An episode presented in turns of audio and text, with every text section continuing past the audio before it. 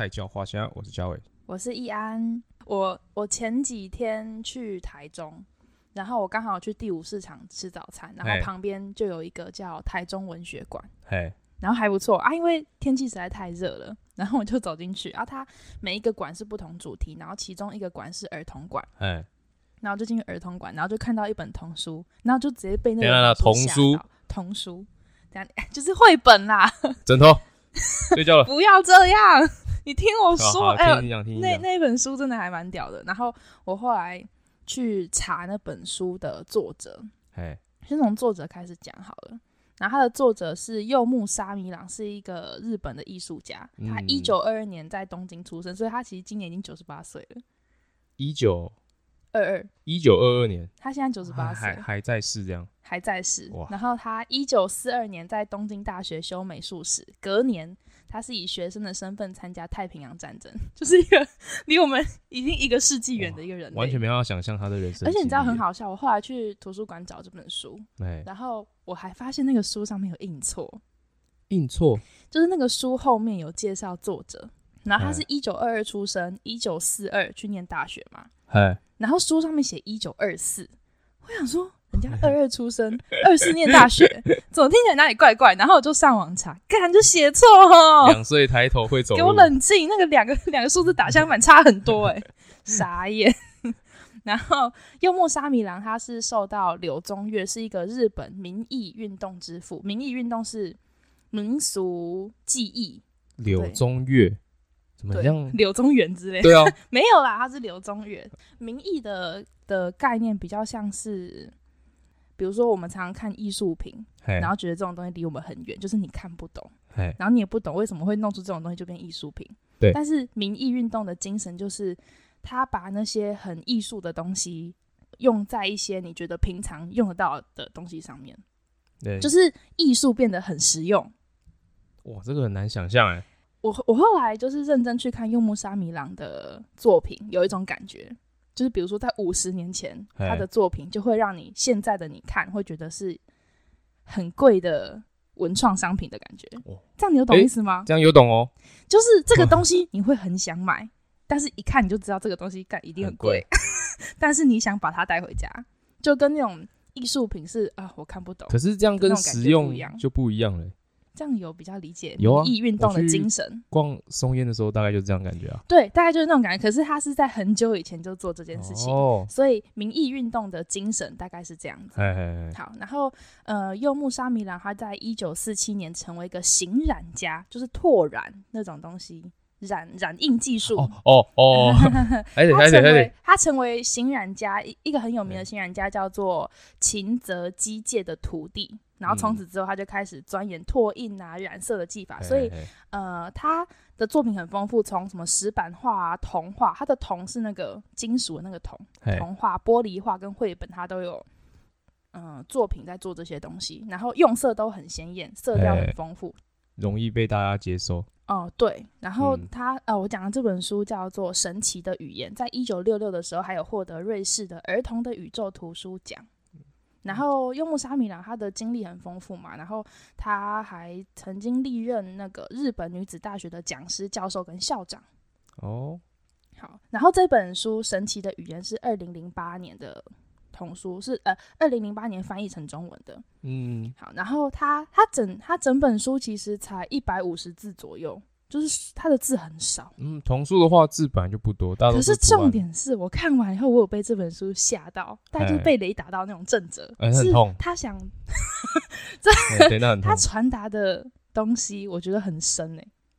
他说很呃，许久许久以前，人和动物住在一起，欸、只要想变，人可以变动物，动物可以变人，嗯，所以有时是人，有时是动物，好难区分，而且大家都说相同的语言。那时语言有魔法，人的头脑有神奇的力量，脱口而出的语言有可能会带来神奇的结果。嗯，那些语言在刹那间有了生命，人的想望真的实现了，想做的事只要说出来就可以了。为什么会这样呢？没有办法说明，只能说世界本来就是这样的。结束。哦，好快哦。嗯。但我觉得那个人可以变动物，动物可以变人。嗯，听起来蛮可怕的。其实这整本绘本的那个画风，我觉得有点可怕。它不是走可爱系列的，它是走有一点佩佩猪，完全不是，那很恐怖哎，真的蛮恐怖，真的蛮恐怖。就是它里面画的那个人跟动物是一半人一半动物。你是说从中间这样子？对对对对对对对。然后它的用色非常的呃饱和跟鲜艳，所以那个黑色啊、橘色、红色都是很饱和、大饱和的。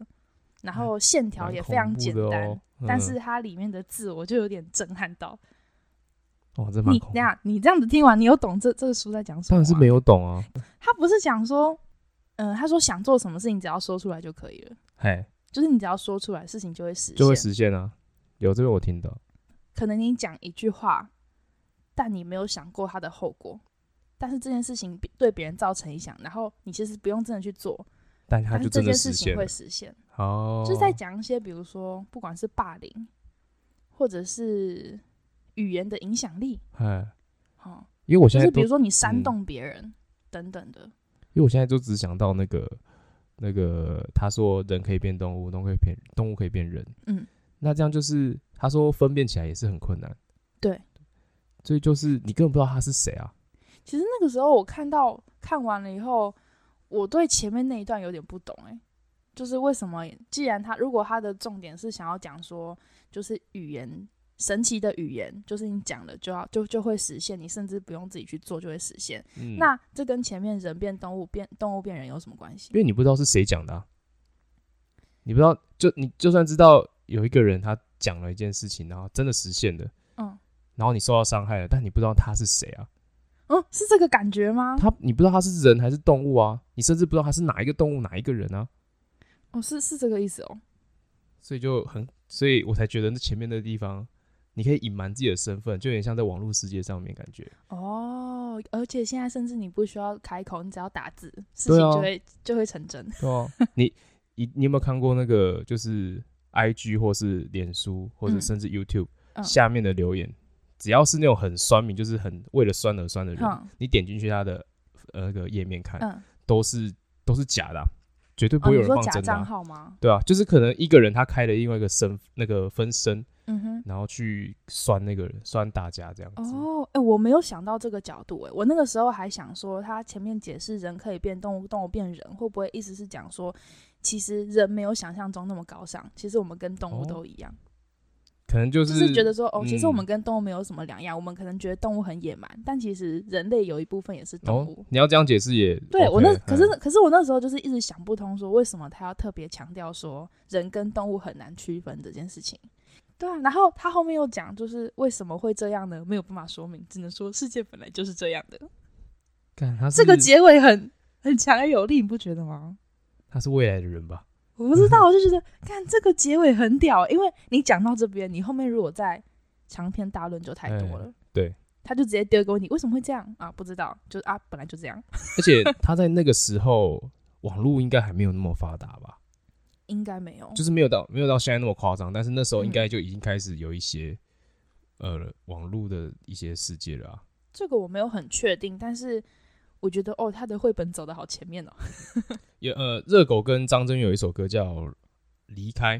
嗯，那里面热狗的歌词其实也在写说，就是网络这个世那个这个世代，然后一些会发生问题。嗯，那就是呃，大家你可能有听过“万人响应，无人到场”。嗯哼，这件事情就在那个歌词里面有出现。哦，对，所以我那时候觉得，而且它也是蛮久的一首歌。嗯，然后也是我也觉得哇，他们怎么那时候就可以想到现在会发生什么事情？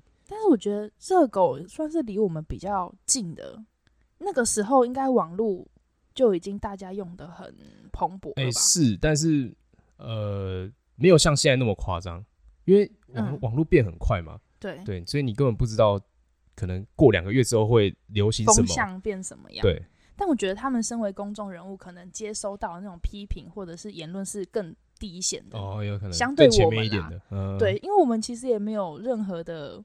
管道，或者是可能会随时被一个陌生人批评，呃，对，对啊，但是他不一样，他可能受到冲击早我们很多，嗯，对，有可能，有可能。然后我那天就是我写完，就是我我找完这本书，我那天就在 FB，然后看到一个朋友转贴一则文章，然后那个文章是一个好像是国小老师的，就是写一篇文章，然后那篇文章我看完就，我一定刚好可以在这集讲。呃，那个老师大概就在讲他们班上有个学生，然后那个学生很不受大家欢迎，大家都很讨厌他。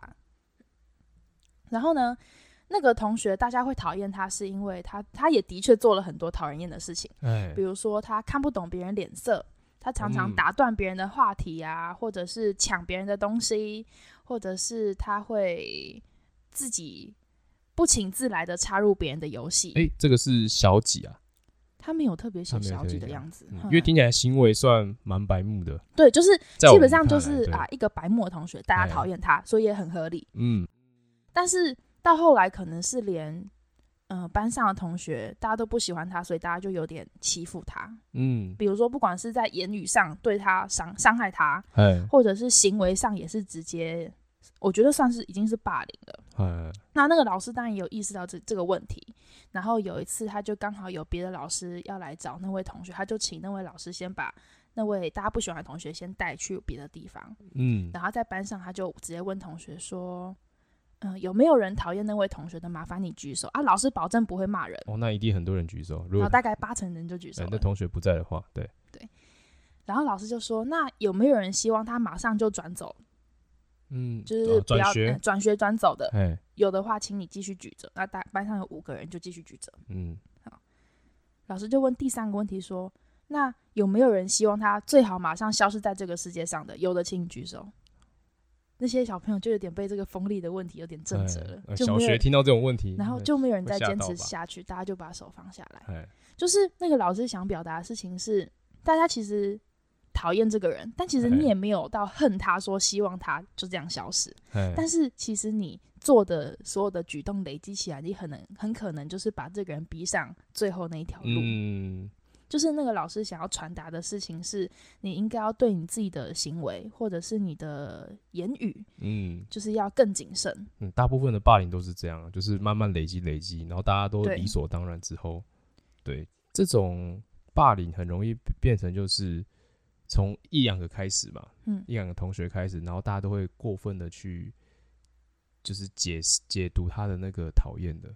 嗯，对，所以然后而且就是变成是大家都这样，那我也会这样，嗯，然后甚至残忍就是我如果不这样，我也会变成那个被讨厌的人。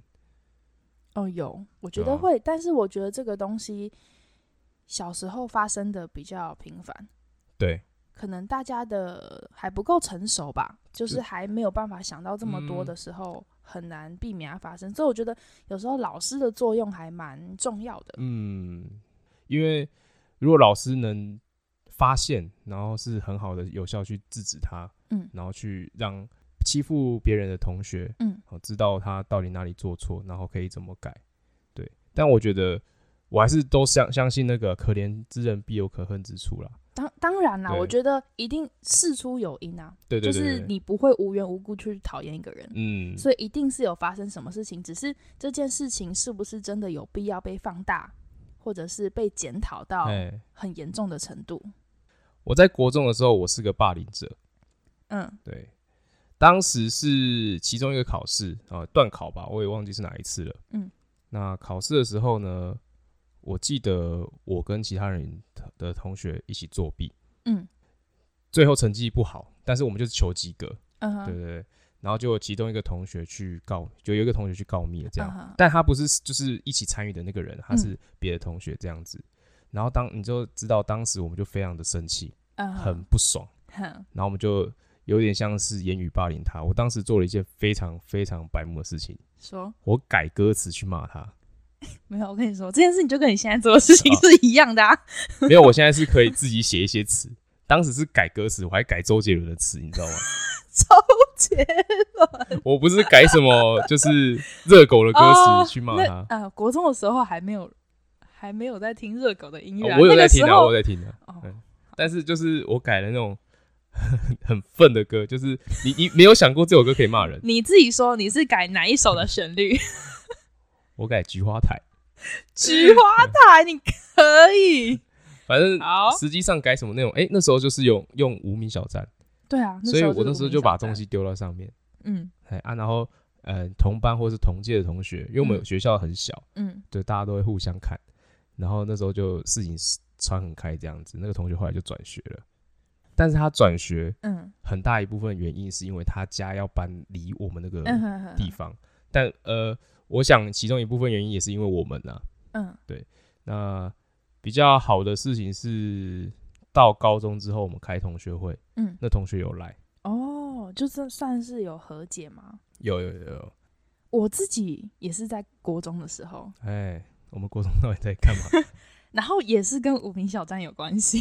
我刚刚听到的时候，我有点傻眼，很多干，原来那时候国中生每个人都在做这种事情。那时候很红啊，就是无名小站啊，即时通啊，哎，对对对，大概是那个时看即时通，MSN。那个同学跟刚刚我说那个那个网络上那个老师分享故事比较像，哎就是那个同学他可能本身有一些行为被被大家讨厌，嗯，呃，我举一个我还记得的例子，其实很几.其实我已经几乎不记得了，因为我后来跟那个同学变成好朋友，所以其实我到一直到后来，我是这一年有跟同学约，然后有干嘛，然后就是大家有聊到，才我才。被提醒，就是想到有霸凌过别人这一段。哎、欸，可是我一一直听说你国中那一段时间，你们班感情是很好的。嗯，我们班感情很好。对啊，对，好，我先我先讲那个故事是，嗯、呃，那个同学他其实本身个性到现在都是这样，很直，然后有一点点做事不经大脑的类型。哎、欸，然后比如说他会，好，比如说你现在在吃早餐，旁边有一杯奶茶，嗯、已经喝了一半，欸、他走过去就说：“哎、欸，我也想喝。”然后就直接拿起来喝。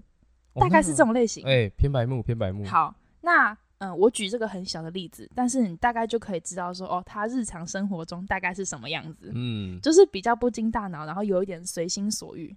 你跟他还不熟的时候，你就觉得，看这个人怎么那么白目啊？欸、然后重点是你跟他讲，他又不当一回事啊，这个又没有怎么样。哦，这个态度很让人懂吗？更讨厌他。就是他太，可是他也没有恶意，就是到后来比较熟，他其实没有恶意，但他就是这样。他、这种人，你熟了以后就觉得，干真的有点好笑。但是对，对，就是干这种那种智障，但是你在当下你就会很不爽。嗯，对。那其实他做这些白目的行为也不是也不是对我，我算是一个跟风的霸凌者。哦，懂吗？啊，嗯、呃，然后我忘记那个时候是发了一篇在呃无名小站上发了一篇文章，还是我在别人文章底下留言。哎。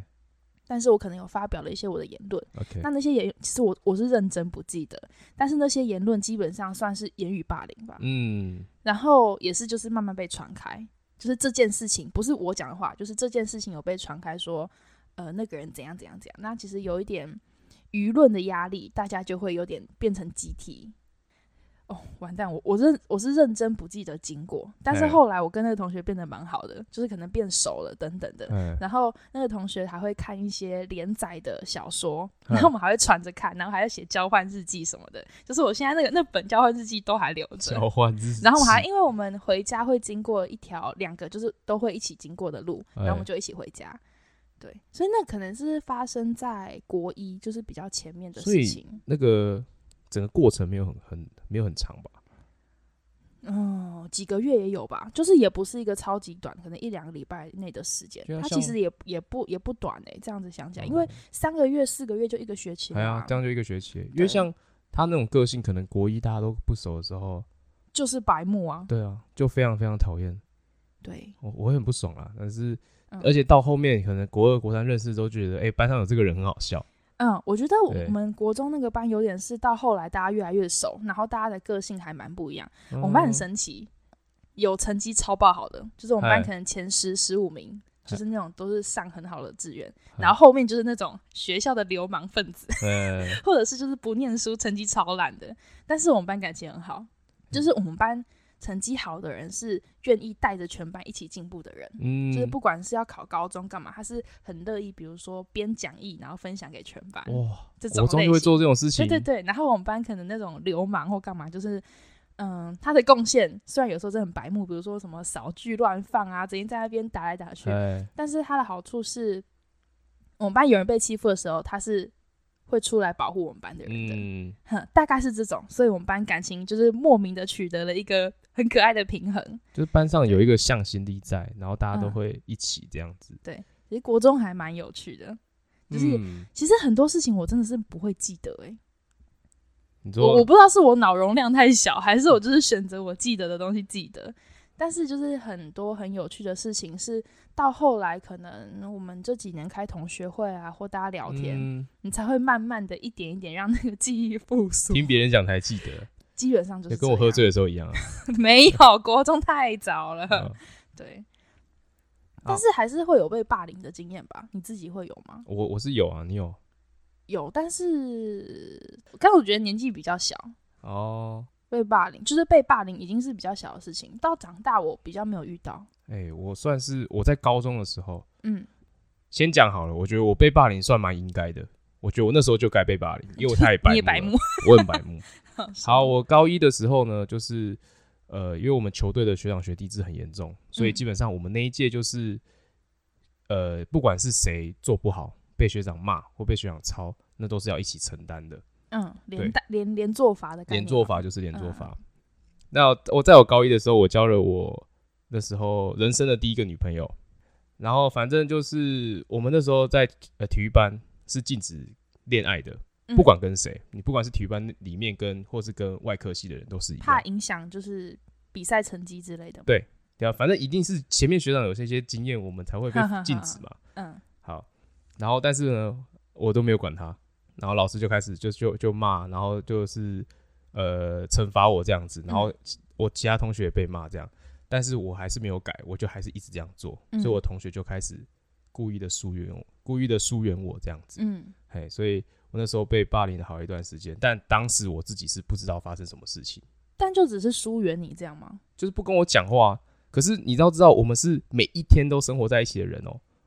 我们从早到晚都是一起生活的人啊、哦，就是有点被排挤了。对，我除了他们，我没有人可以讲话了。嗯哼哼。对，所以就是那时候我过得还蛮痛苦的。然后刚好我女朋友，呃，我那时候的前女友又跟我分手。哦，所以基本上就是分手完才解除危机这样。哎，对。哎、欸，等下，你这个故事完全没有就是身为一个被霸凌者的检讨，哎。呃。就是你，你这个白目行为是被迫中断的啊，就是不是因为你自己检讨然后而改善的。嗯，我后来有去，就是我们自己集合围圈，然后就问说：“哎，哦，我到底是怎么会，就是让拿做什么事情让你很讨厌这样？”嗯，然后他们才跟我讲，他说：“啊，你就交女朋友啊，疯成那样，大家都被被罚。”会不会觉得这种东西男生比较好直接问出口？男生比较敢直接，尤其是我们体育班的，我觉得选手还是有差。那这件事情就这样讲就就结束了吗？呃，其实还是维持了好一段时间。嗯哼，对，而且应该说大家都有找到各自比较好的那个朋友。嗯、虽然说我们是体育班，嗯、对，对，但我当时在那个阶段我就没有找到一个比较适合我的，所以我很常就是绕的没有人陪我出去买东西，或是没有人陪我出去、嗯、呃逛街之类的。嗯，对。所以这个影响对我还来讲还蛮大的，嗯，对。但是从我现在回去看的话，我觉得哎、欸、也还好，反正可能就是个性没有那么合，所以才没有变得那么好这样子。哦、嗯，对啊。高中其实我高中要，因为我高中念女校，哎，然后其实我在女校过得蛮开心的，嗯，就是可能在同性的朋友里面还算吃得开，哎，但是嗯、呃，我那时候在社团里面，嗯、呃，我是担任社团的社长，哎。嗯，高二以后念三类，然后其实其他人几乎都是一二类的，嗯，就是没有人跟我同班。哎，那嗯，高一大家都一就是是参加社团活动的身份，其实大家的互动也没有到特别特别的熟，嗯，然后到高二接干部以后，变成没有人跟我同班，就是所以大家不熟的情况下，我觉得很多沟通上会有点误解，而且因为我们高中没有社办，哦，所以是这个意思，对，就变成。其实我们没有没有什么太多东西，但是会变成说，你没有一个空间可以让大家交流的时候，哦、你你懂我的意思吗？就是你不懂他的个性，那他也不懂你的个性，我也不够了解我的成员们，嗯，或我的干部们，所以有时候某一些行为的解释，或者是嗯、呃、一些言语上的沟通，会变得比较不流畅。哦，然后加上因为社长一一个社团里面社长只有一个。但比如说，我们活动有三个，公关有三个，美宣有三个，这样子。你美宣三个，你一起共事，一起干嘛？你是有同伴有同伴。那我只有一个人，然后我就会就变成说，我很多东西我也没有办法去跟别人讲什么。哎、欸，可是这样你跟你因为也很怪，哎，你跟你的下属没有那么熟，是不是？可以这么说。哦，嗯，也不是说不认识的那种不熟，但是没有那种很真正的沟通，就是你也没什么机会可以跟人家真的聊天，就比较是活动上面的接触。哦，但是因为因为比如说我们活动上是五个学校一起办。哎，那同样职位的人就会聚集在一起做事情。哦，所以你反而是认识别校的社长这样子。对，但是我们有一个团，比如说活动，一个学校三个，五个学校就是十五个，就是一个 group。哦，他们就是可以一起约出去玩啊，可以认识，可以聊天干嘛？但是社长跟社长本来五个就没有到超级熟，因为我们的工作也不是那种需要五个人一起做，大部分不是啊。对，所以就变成嗯有点孤单。然后比如说参加。五个学校的活动的时候，我会不知道自己应该在哪里。嗯，就是你在活动中找不到自己的定位。嗯，然后你也不知道可以去找谁讲话。嗯，因为人家都已经一群一群了，然后你一个人落单。嘿然后我觉得到后来，我有一点点逃避那种大活动，就是我可以找借口说不去的时候，我就会不不出现。嗯，可是这种事情，呃，这是我的不对。这种活动，即便你在那边很孤单，但是你的存在就也不是为了什么，你就是必须在。哎，当你不在的时候，别人就可以有一个借口说：“啊，你们社长都没有来。”对，就会有一点这样子，然后就变成说后续的一些活动就会变得有一点不流畅，然后大家会对你不理解，那不理解可能就会，嗯，比如说其实是一件小事，或者是一件很好解释的事情，但是就会变得很复杂。啊就要解释那种根本不存在的误会，就之类的，很麻烦。那我觉得那个时候可能我也有自己的心魔过不去了。嗯，那后来有比较好，是一直到我们要办惩罚，惩罚就是自己办，所以你自己的活动，大家的接触就变多了，因为你可能要一整天一起讨论啊，一起排练，嗯，然后你要出表演，那其实事情很杂，就是从。就是基本上你要上一个舞台，然后你从不管是写所有的流程啊、脚本啊，然后你要就是做很多事情。欸、你们那时候要拉赞助吧？要要拉赞助，所以拉赞助这一定是一起做啊。但是因为后来我们那个钱其实拉赞助也很难，就是也是自己要大家要拿一笔钱出来这样子，哦、自己也不完全是对，没有办法用赞助 cover 全部的东西。嗯，然后比如说你要找服装啊，你要找美术啊，然后你要借器材，或者是你要。嗯准备表演等等，就变成大家在一起的时间变长了，嘿了解比较多，所以后来的感情就比较好。哦，对，哎，那这样干部是怎么选的啊？呃，学姐选的，因为我们是女校，学姐就是要考干部。每一个吗？对啊，我，我的意思是说，每一个都哦要考是不是？要考干部，哦、嗯，就是比如说。嗯、呃，比如说，呃，因为我们是流行音乐社，是唱歌的社团，嘿所以，呃，考干部的流程，呃、我我我有一点不记得，但是那个流程大概就是学姐们干部十三个好了，嘿我讲啊，十五个，十五个，比如十五个学姐就坐在台下，然后你就是选一首你自己准备好的歌上去清唱，或者是有伴奏，然后，你唱完以后，然后学姐就会问你问题，问说你对什么什什么职位有兴趣，然后也问你说，那你会不会他们比如说。呃，我想考教学，嗯、但学姐问就会问我说：“那你对活动有没有兴趣？嘿或者是你对什么的想法是什么？”然后他会选一个他觉得你有意愿，哦、那他也觉得最适合你的干部给你。哎嗯，哦，所以他是学姐，他们可能已经心里有一些，哎、欸，觉得这个人可以。对啊，他们一定是也先讨论好，就像我们选下一届的也是这样。那为什么是清唱？我，我忘记是，我忘记是清唱还是有伴奏了，哦、这个我有点忘记。我说你唱完之后，他好听就转身，按按按钮转身。没有，那个 全部都是面对面。干、哦、都知道是谁了，你转屁呀、啊？哎干，就知道是谁了。你、欸、蒙面歌王，这个完全不用。而且化成灰他都认得。十五个，可能比如说十几个学姐，那也蛮多的、我那种格格不入的感觉，我就觉得，呃，我在大学的时候就有一开始啊，蛮有这种感觉的。你说新生的时候吗？嗨。为什么那个时候有怎么样吗？那没有怎么样，但是就是，呃，我们还是一群，我们男生还是一群出去。哈，但我就觉得我跟任何一个人都不会变，就是没有那么好的感觉。为什么？为什么？就是个性上没那么合啊。而且你知道，新生的时候大家不都很大群一起一起吗？对啊，对，我通常都是担任那个很好笑的那个人。我跟我跟另外一个同学浩伟嘛，嗯，我我们会两个一起担任很好笑的人。但是比如说真的要聊天的时候，我反而会觉得，哎、嗯。欸好像怎么没有人没有人跟我的个性比较相似，oh, 我讲什么都不会有人会有共鸣的感觉，uh, 那我就讲那些就很没有意义啊。哦，不会，你现在是这样啊？要不然怎么会跟我变朋友？对啊，所以我是，哎、欸，我是跟你说一下来二上 啊，一下一下啦 啊，后来呃那个时候已经要接，也是系学会的干部了，就是大家变比较熟。哦，对对对对对对对，哎、欸，那个时候其实。大一的时候，女生们都还很快变熟，很快进入状况，是因为大家都住女宿，对，都住女宿，对。然后女宿大家相处的时间很长，然后离学校也近，所以上下课一起，然后我们课也蛮多的啦。然后大家晚上在在社团里面，呃，不是社团，在 宿舍里面，就会也会有很多很有趣的事情。就是女生们住在一起，住一起还蛮蛮好的。对啊，其实我高中就念女校，所以我对于都是女生的环境，我很自在。嗯，对对，我就很开心，就是觉得啊没有负担这样子。就还蛮不错，大家就还蛮快熟悉的。男生那时候住男宿的，反而好像比例没有到那么多。哎，我讲一下哦。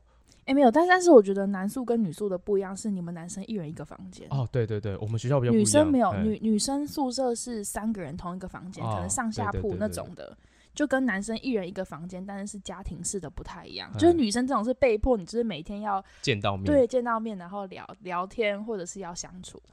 我们反而就是男生是有机会可以关起门，自己有自己独处的空间。你你可能就是只有上课的时候看到这个人，但是回家你都没有看到这样子。嗯、很快进入状况是你会很快的习惯这样的环境，不管是在学校或者是生活上，大家的互相照应啊，买东西或者偷偷煮东西之类的，就是很容易会有发会有机会发生好玩的事情。其实如果这样刚好遇到一个，比如说生活习惯比较差异比较大的人。嗯，就会比较比较痛苦一点，就是会有一些事情会被迫你需要做出一些改变或沟通。嗯，对对对，对，啊，就是所以会发生。我说，就是说有趣的事情嘛，有趣的事情不一定是好事啊。啊，对了，也是啦，对啊，就是一些现在想起来有趣啦，当下可能也会蛮痛苦的事情。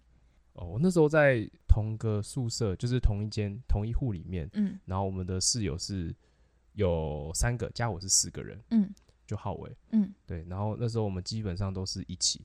就是上下课，然后我跟浩伟大概一起住，也住到大三，所以我们算是同居了三年。嗯，然后但是最后最后跟我比较有联络的，反而是我大一没有，就是另外一个室友，嗯，就是亮颖，嗯，后面好像到大三吧，我们反而就是有更就哎、欸，怎么越来越常联络这样子？你确定亮颖是自愿的吗？啊，没有，他是。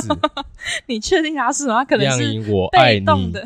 可能是被动的，你知道？什么被动？成为朋友啊？又霸凌了，是不是？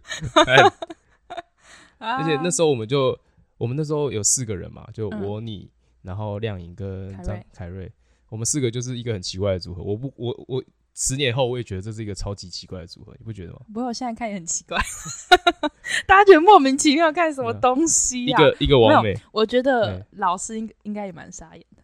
哎哎，老师老师们哦。老师应该多少都知道吧，一群一群的。对，老师可能觉得莫名其妙。我们就是一个王美。没有，你不要讲他王美，他他不他不喜欢别人叫他王美。没关系，我喜欢啊。好，不然要叫他什么？好，不你继续，我不想跟，我没有要认真跟你讨论这个。完了，一个王美，一个呃，那个叫什么学霸？哎，我们班永远第一名。对对对，然后两个胖子。哎，等一下。哎、欸，这样你应该要做一点我们两个之间的区分啊！我没有想跟被跟你归类在一起。呃，女生的胖子跟男生的你给我闭嘴！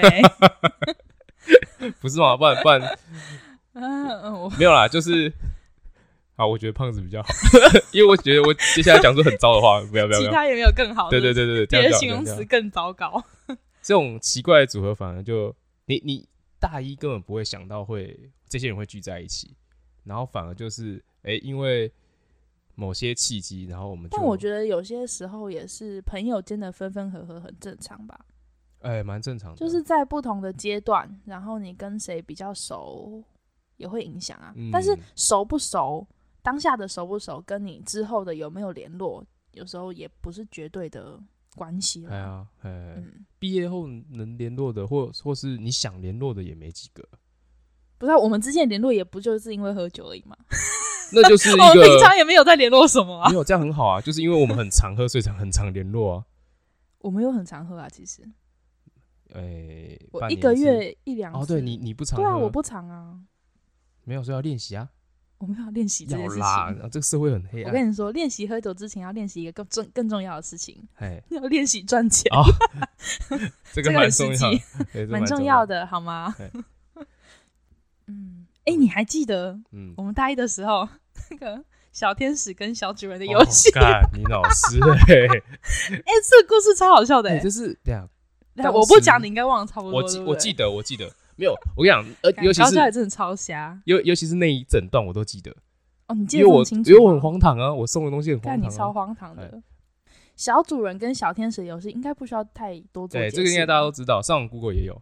好，我们的结论就是，呃，高嘉伟是我的小天使。哎，我要送他东西。但是呢，哎呦，我跟你说，不一定是送东西，但对。可能是有关心的纸条之类的，但反正呢，这个小天使就是 从头到尾都在装死。然后呢，我跟朋友聊天的时候，我就说，看，因为大家大家多少都有可能收到一些回馈，或者是正在做什么事情给他的小主人啊。我自己也有对我的小主人可能写纸条，或者是送东西，嗯，对，啊，也不是什么昂贵的东西，比如说，嗯，人家体育课的时候送人家一罐书跑。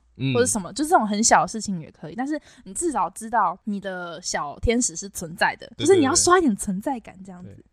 然后呢，我我就是完全没有发生任何事情，然后我就忍不住跟朋友抱怨说，我的小天使真的是不知道在冲他笑，然后他到底是知不知道我是他的小主人之类的话，是吧？对对对，差不多。好，差不多。然后呢，我抱怨这些事情的时候，高嘉伟也在场，然后嗯、呃，好像因为那时候开学。过没多久就是中秋节，哎高嘉伟他就请别人在我的桌上放了一盒他妈凤梨酥，我在那边收凤梨酥是要干什么？哎、欸，那很贵。对，然后到后来就是会有一个活动，是就是揭晓你的小主人跟小天使是谁。欸、对对对对，我看高教有整个傻眼，我跟他说：“你到底送我凤梨酥要干什么东西？” 然后他就说：“哎、欸，那个很贵耶，干这不是贵的问题好吗？”你知道那凤梨酥是？呃、欸，好像是阿妈的朋友送。没有，我跟你说这不重要，你直接跟我说为什么那个时候会耍废这么久。没有，因为我懒啊。好，这个话题结束。而且大家一开始就讲说，哎、欸，小小天使可以就是给说，比如说纸条，对啊，或是你写个字不是哦，还是你字太丑，对，我就我很懒得写字啊，然后又要买那种小卡，男生根本没有那种那种东西，然后想说啊，那算了，反正就说之后找个东西送这样子，然后就送了。真的是非常的直男哎！而且你你你讲那个你在抱怨我没有送你东西的时候，有没有？我刚好就在你坐在你旁边，我忘记。然后谁知道你坐哪里啊？然后我哎，我记得好像是某个体育课，在操场。对，哎，是在中心大学的操场吧？哦，对对对对，好像是大，我忘记是为什么大家一起去中心大学去跑步吧？谁知道忘了？对，然后你就你就在那边抱怨，然后我在旁边一直很想要表情控制，我想说干。好丢脸！我知道了啦。你是好丢脸还是好尴尬？我我觉得很好笑，但是很尴尬。对，我想好了好了好了，赶快送，赶快送。赶快送然后刚好那那周回家，然后就拿了一个凤梨酥啊，那盒凤梨酥应该有十几个吧？因为我记得我一定是我吃不完量，然后我就拿两个钱，我甚至不是整盒送给他，然后再把。你现在来跟我说你不是整盒送给我？我跟你说，现在快中秋节了喔，你那个两个凤梨酥连本带利给我还来。你要几个有几个？傻眼，没问题，气死我了！哎，就在抱怨小天使跟 小主人的，大家可以玩这个游戏。最后一个话题结束。好了，今天节目到这边，我是易安，我是嘉伟，下次见，拜拜，拜。